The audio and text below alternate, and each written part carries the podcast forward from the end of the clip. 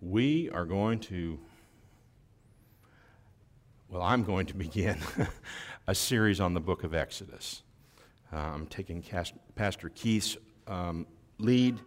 Uh, I do think it will be easier to preach a series from a book rather than wondering each time, what am I going to preach about? What am I going to preach about? I know what I'm going to preach about every time. It's going to come from the book of Exodus. So that is where we will begin today. Um, as I shared Wednesday night, I'm a pretty avid golfer. I enjoy golf. I don't know why, I'm not very good at it. It's terribly frustrating. Um, but I really enjoy it. And Barbara enjoys it as well when her um, back or hip will allow her to do it.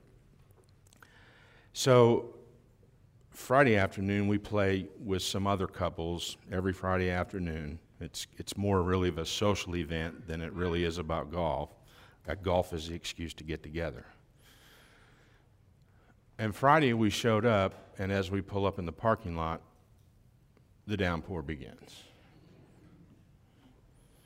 No golf on Friday. The previous Friday, just before we left the house, text on the phone. No golf today. It's raining. The previous Friday, we had just got started. We got three holes in, and down it comes. The plans of men. So, yesterday, my plans were I'm going to mow the grass in the morning while it's cool. I'm going to finish this sermon and I'm going to play golf. Anybody remember what happened yesterday afternoon? so, the plans of men.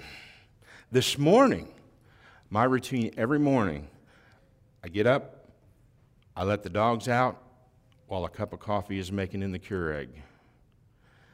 I'm going to sit on the patio for an hour, sometimes more, every morning, and I'm going to drink a couple cups of coffee the dogs are going to do their business.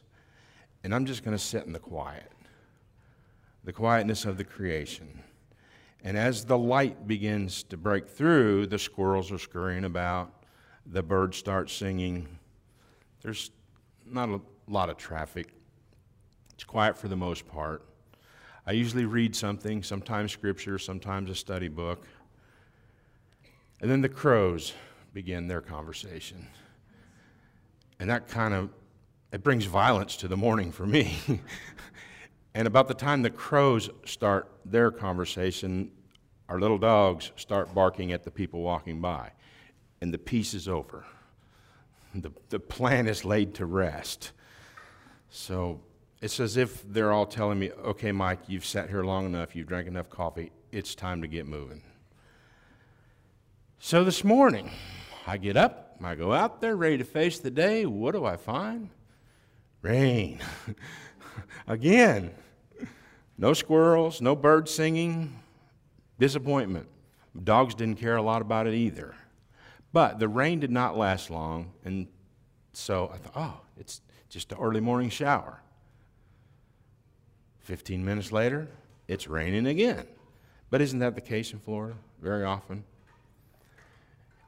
And as often happens, it's pouring down rain and the sun bursts through. It's pouring down rain and the sun is shining bright as can be. It's one cloud over my house, apparently.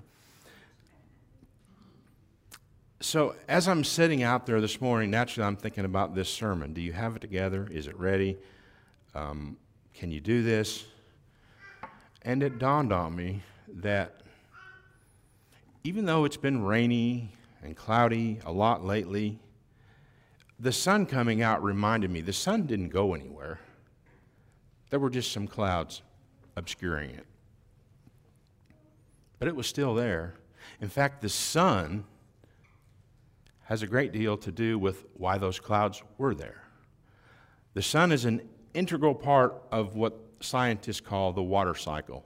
It's how we get rain. The sun has a whole lot to do with that rain that comes down. The water cycle depends on the sun. Without the sun, we would have no rain. So I'm thinking about this sermon and the situation the Israelites are in. They're enslaved in Egypt. They're under a very dark cloud of bondage. They had enjoyed some pretty good times in Egypt prior to that, but no longer. Now they were slaves to a really harsh taskmaster. And the plans that God had for them seemed to be a thing of the past, a plan destined for failure. The dark clouds had indeed rolled in and settled for what was a very long storm. So let's go to the text now, uh, Exodus chapter 1, and I'm going to read the verse uh, 22 verses, all of chapter 1.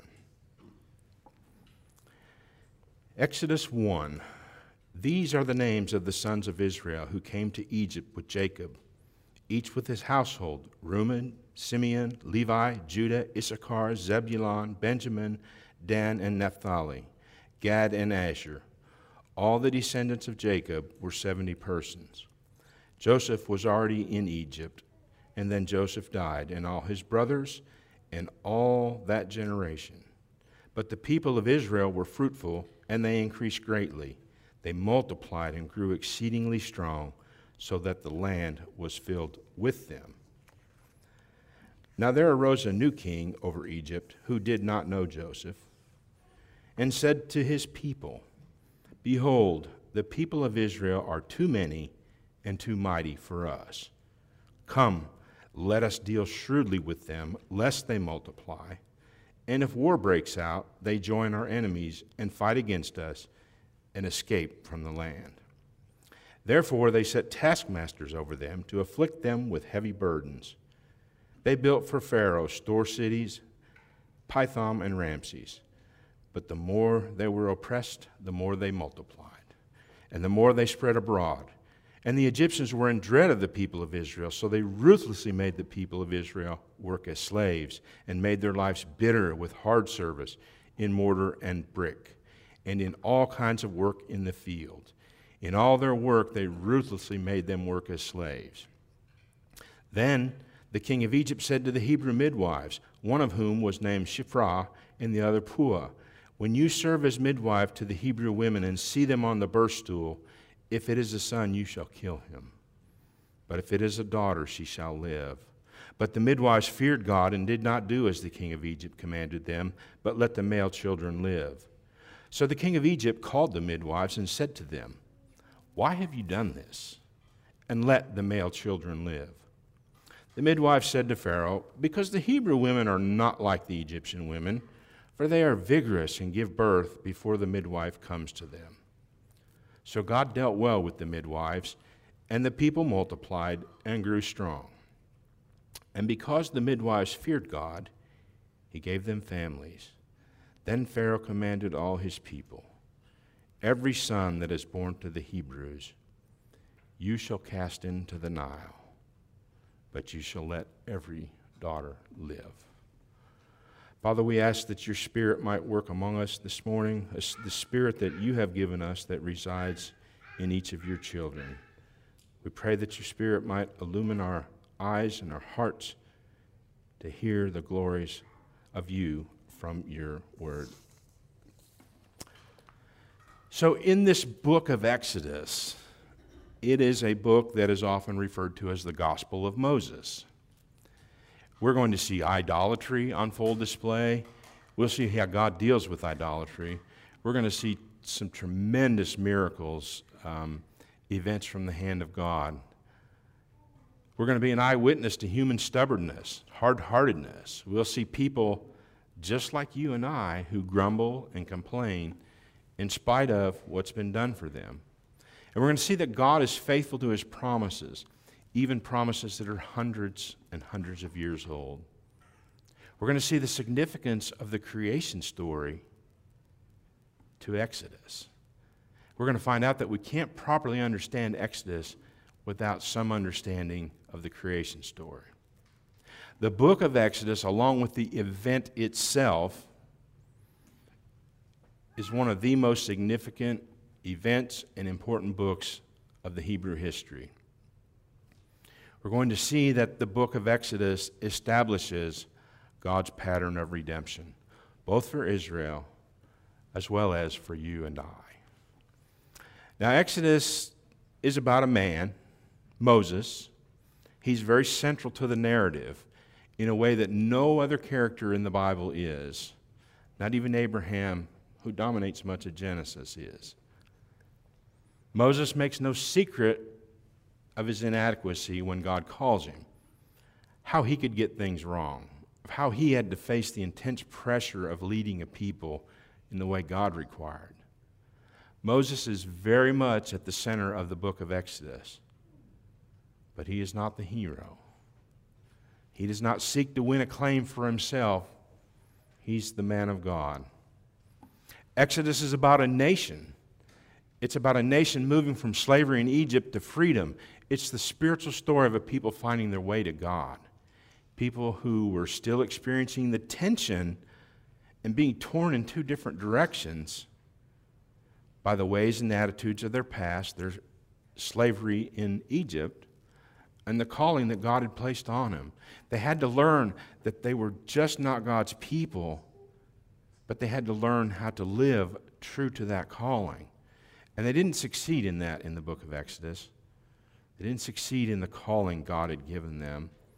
So Exodus is not only written about them, but it's also written for their next generation, the second generation of Israelites that we pick up in the book of Numbers, so that they might understand the status they'd been accorded to them. They would learn from the past mistakes and find from God the strength they needed. Ultimately, Exodus is about God, the God of the covenant the God who has instituted a new relationship between himself and those whom he called to be his people. It's about how he teaches them. There are times of silence and there are times of great action. It's about how he introduces himself to them, how he acts on their behalf, and shows them the real difference it makes that he is their God. It's a book about patience, mostly God's patience. And he shows it as he leads them out of Israel as they grumble and complain all the way. It's about God who is faithful to his ancient promises. And we'll see as we get down the road, there's a line where God says, So that the world will know my name and know that I am God. That's what the book of Exodus is about.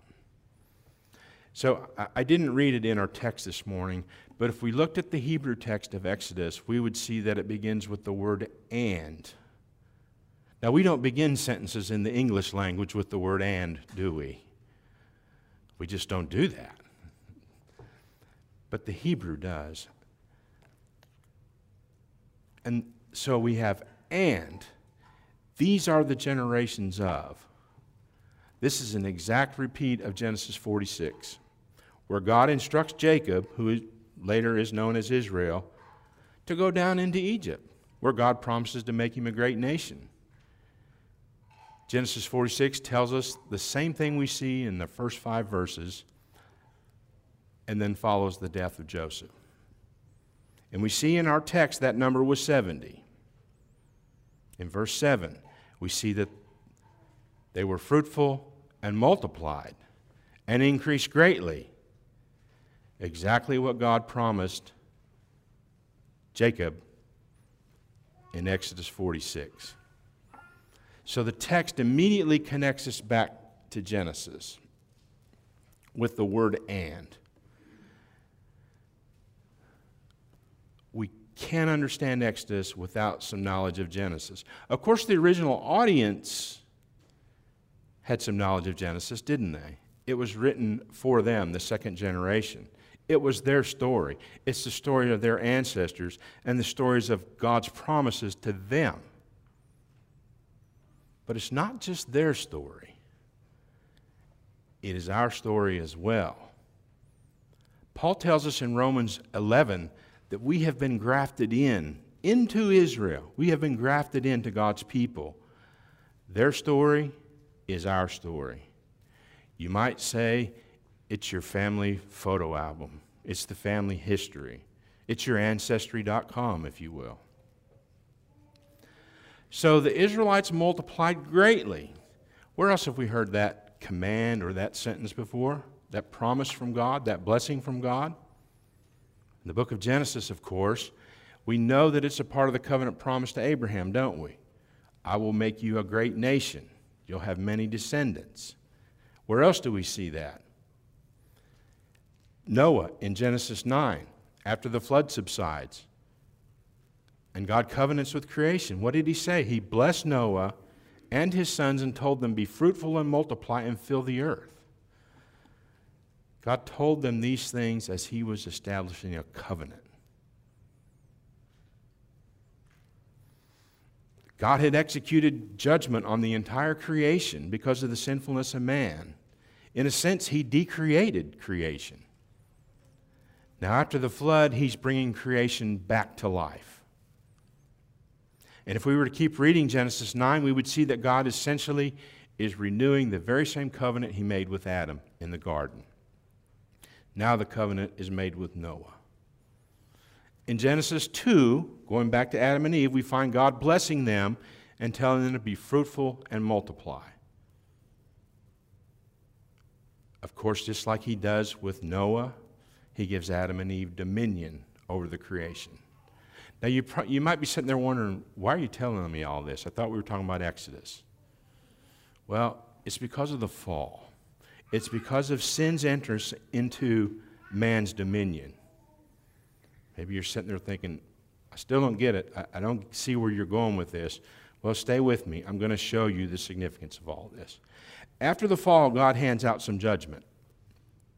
And a result of these judgment, all of creation is cursed. Adam and Eve are expelled from the garden. Let me read that to you from Genesis 3.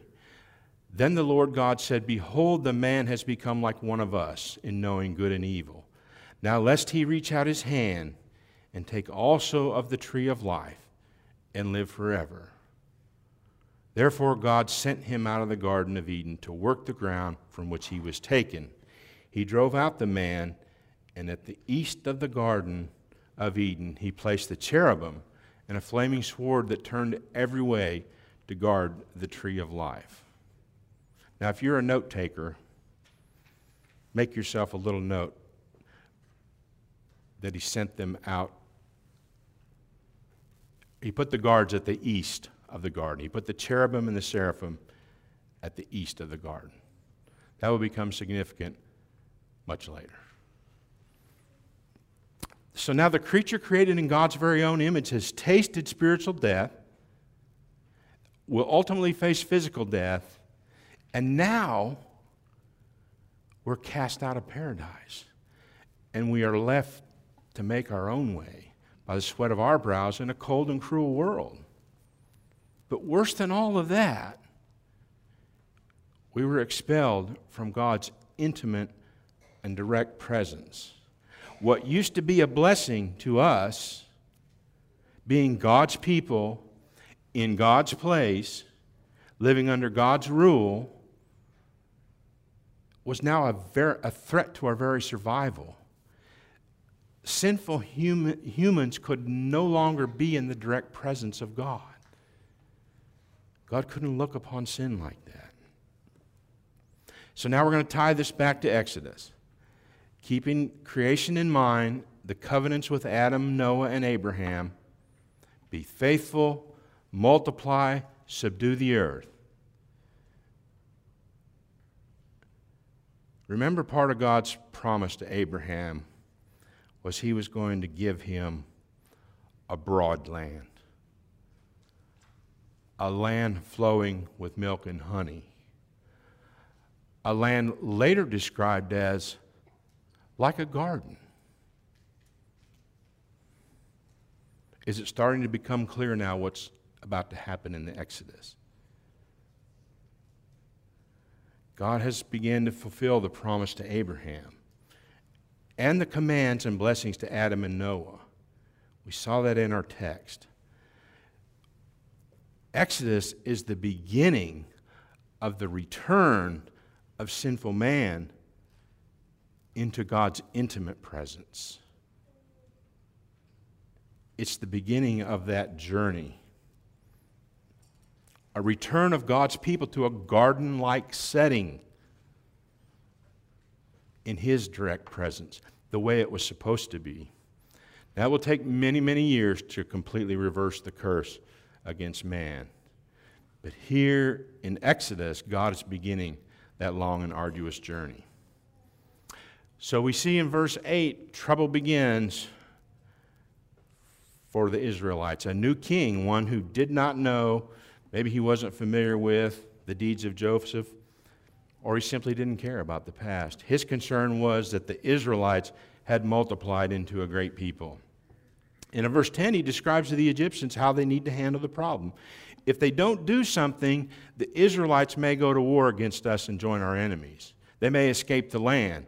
So his answer is to enslave God's people and afflict them with hard labor, making them build cities and monuments to the Pharaoh. Verse 12 through 14 describes that the more the Egyptians afflicted them, the more the Israelites multiplied. So, what we're seeing here in this early stage, what's going to become much more obvious later, who the real antagonist in this story is. It's not really a battle of Israel versus Pharaoh, or even Moses versus Pharaoh. It's a battle of God versus Pharaoh. The Egyptian king, as we're going to see, is presented as the anti God figure, repeatedly placing himself in direct opposition to God's redemptive plan. And we see that here. In just a couple of chapters, Pharaoh's going to say to Moses, Who is this God that I should do what you ask?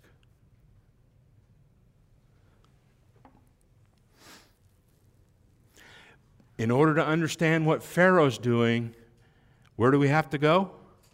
Oh, back to Genesis, specifically Genesis 3. When God curses the serpent, who is a representative of Satan, God says he will put enmity between his seed, Satan's seed, and the seed of the woman. That term enmity means a hateful dislike, a willingness to destroy the other. Now, obviously, Satan doesn't foster physical children with humans, but he does foster spiritual children. And we know that because in the Gospels, Jesus frequently referred to the Jewish leaders he tells them, You're of your father, the devil. They were not the seed of the woman, they were the seed of the serpent, according to Christ. That enmity between the seed of the serpent and the seed of the woman is exactly what Jesus was referring to. And this is the picture we need to have of what's going on in Exodus. The seed of the serpent, represented by Pharaoh, is at enmity with the seed of the woman, God's people. We see this battle begin right away in Genesis chapter 4 between Cain and Abel, don't we? Adam and Eve give birth to these two sons, and we find the brothers making offerings to God. which included fruits of the ground from Cain and livestock from Abel. And when God confronts Cain later about the murder of his brother, Abel, he tells Cain that because of this, the ground will no longer yield its produce to you when you till the ground. And he further told Cain, You're going to be a wanderer and a vagrant. Here's the first picture of the two seeds at enmity, at war. And it does seem immediately that the seed of the serpent has the upper hand because the seed of the woman has been killed. So Cain goes out, his wife bears him a son. Cain builds a city, names the city after his son. This first city is what theologians often refer to as the city of man. Now, God had commanded Cain to be a wanderer and a vagrant. But that didn't suit Cain. Instead, he built a city and he named it after his offspring. That's how ancient peoples made a name for themselves. It's how you preserved your legacy. Cain sought his own protection, even though God promised to protect him. He sought his own glory for his name. He sought to build things to make his life better and satisfy his desires. He sought to create a city of people who would bow down and follow his rules. He's making a name for himself. Don't you think Cain would have been so right at home in Genesis 11 at the Tower of Babel? As they sought to build a tower in order to make a name for themselves and to keep from being scattered over the land as wanderers? But on the other hand, God's at work. He gives Adam and Eve another child, and they name him Seth. And if we read the family lineage of Cain, we're going to find that each son was more sinful than the previous. In fact, one brags about it later about how great his crimes were compared to his father's. When it comes to Seth, we see that this is the next son that his people began to call on the Lord once again. The two seed story is very much alive and well. Here's a quote I saw recently from J.C. Ryle. J.C. Ryle, not riled, Ryle. The world will let a man go to hell quietly and never try to stop him. But the world will never let a man go to heaven quietly. They will do all they can to turn him back.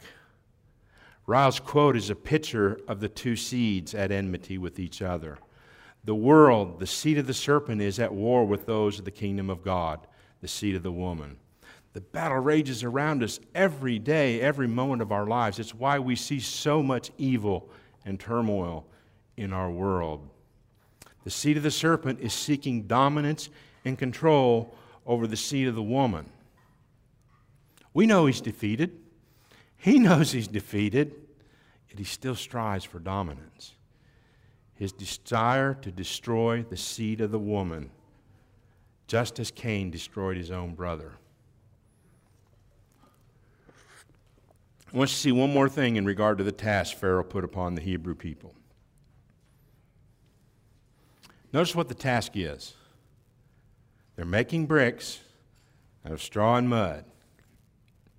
What are the bricks for? To build cities for Pharaoh to build monuments for Pharaoh. Why do kings build monuments? So people recognize that's the king. And if you're the king over a really big kingdom, you have monuments all over the kingdom because some of your people aren't right there to know, oh, that's the king. We're monuments. We're monuments of the great king. We created in God's image monuments of the true king. Doesn't Pharaoh sound an awful lot like Cain here? Build me a city.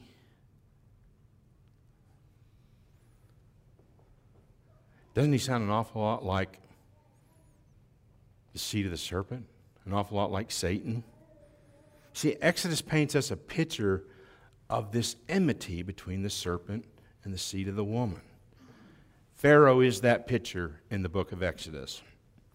And when enslaving the people doesn't work, instead it makes them multiply more, Pharaoh comes up with a new plan. And he attempts to include the midwives to accomplish the plan. In verses 15 through 21, the seed of the serpent does not rest.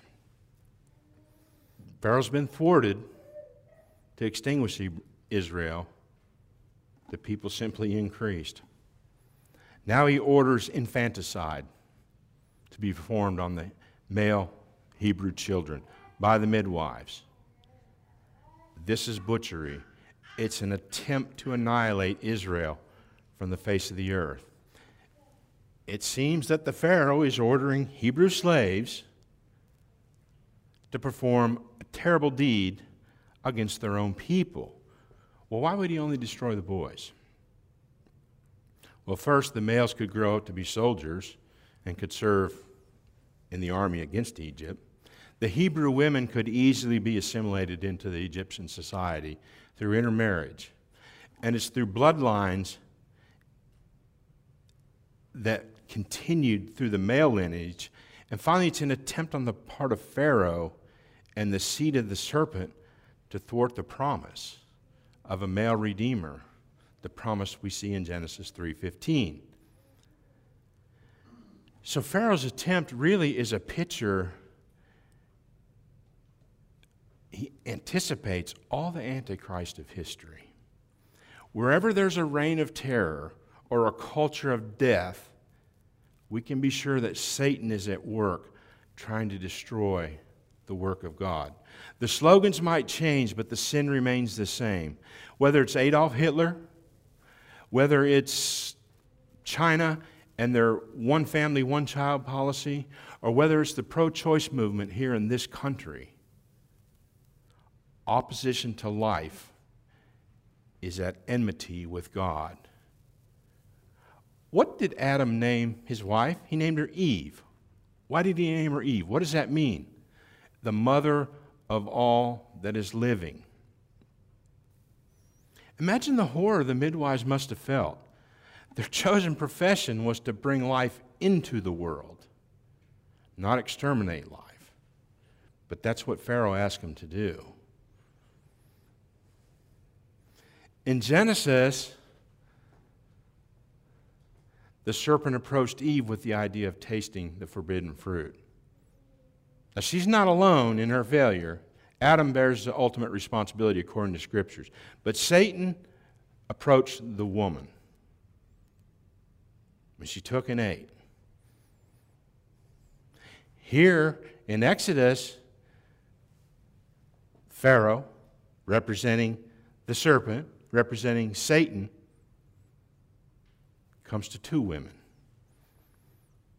to try to get them to break God's law, to prevent the seed of the woman from going forward. But they feared God. They didn't do as Pharaoh commanded. This time, the seed of the serpent is defeated by the seed of the woman, by the mother of all that is living.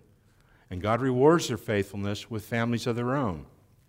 But Pharaoh doesn't give up. He now turns to his own people, the Egyptians, and he orders them to destroy every Hebrew male child that's born. Each instance of his oppression is intensified. First, he enslaves the people. Then he orders the Hebrew workers to kill their own people. And now he's commanding his own people to perform a holocaust. He wants to erase the Hebrew people. The seed of the serpent's goal is to massacre the lineage of the seed of the woman. We see this again in the New Testament, don't we?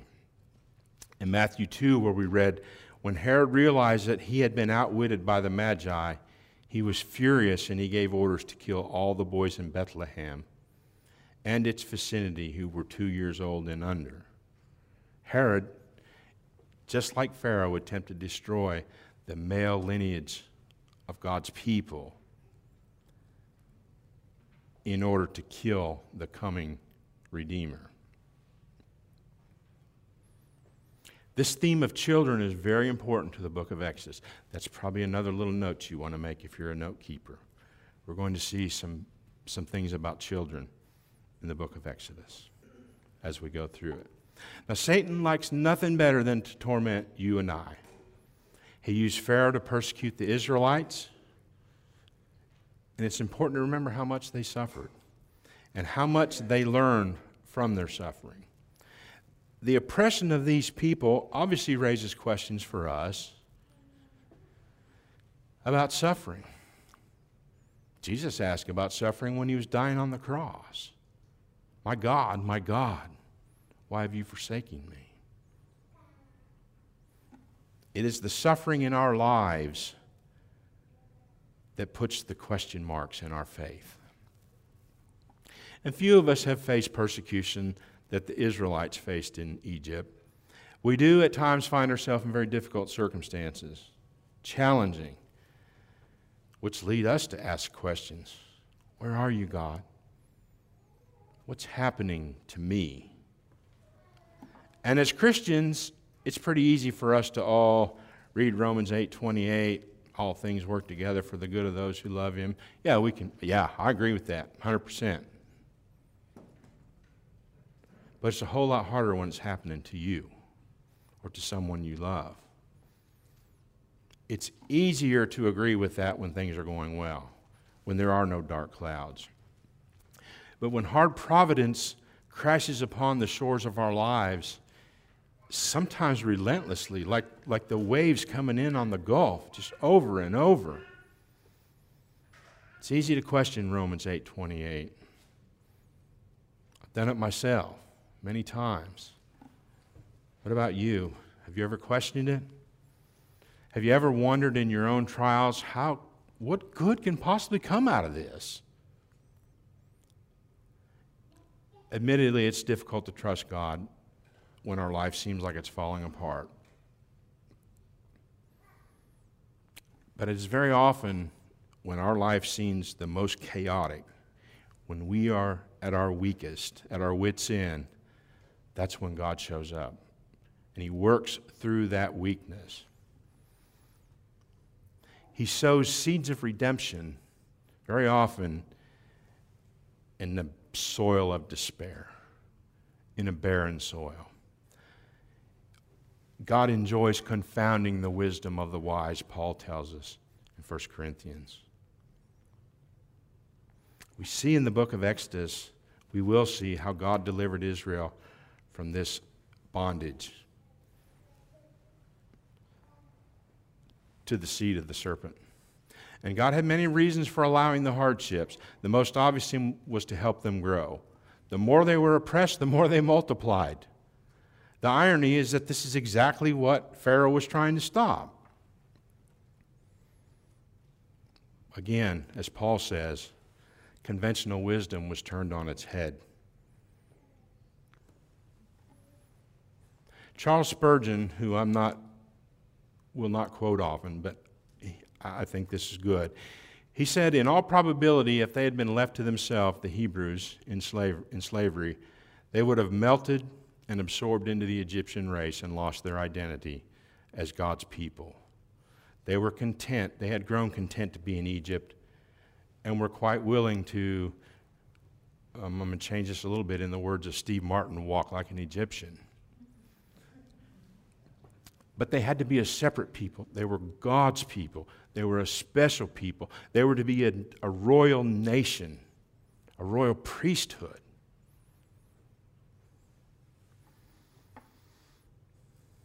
They were the people chosen by God to be His people, and they had to be different. They had to be holy. Take heart. We are of the seed of the woman. We are the children of promise to Abraham. We are heirs with Christ Jesus. We have to expect that the seed of the serpent is always waiting in the wings to devour us. He wants to take you back to Egypt. He wants to take you back to building your own glory, your own kingdom, if you will. He wants you to return to a life of slavery to sin. He wants you to question the word and commands of God. He wants the dark clouds to roll in and blot the sun out from your life. Look to God's word when that happens. When dark clouds come on the horizon, and it seems like that's all you can see, you can look to the book of Exodus. Look at your family album recorded thousands of years ago. See your ancestors' failures and lack of faith, and see how thousands of years ago God was faithful and delivered them in spite of all their wickedness, in spite of all their failures see how he continued to bless them time and time again. The weather forecast today is for more rain, lots of it. It's going to be cloudy for a good part of the day. Sorry if you had outdoor plans, but behind those clouds, you know the sun is still there. The sun is still shining. When the dark clouds come into your life, and they will, the Son of God is still there. still seated at the right hand of the Father, interceding on our behalf. Thanks be to God.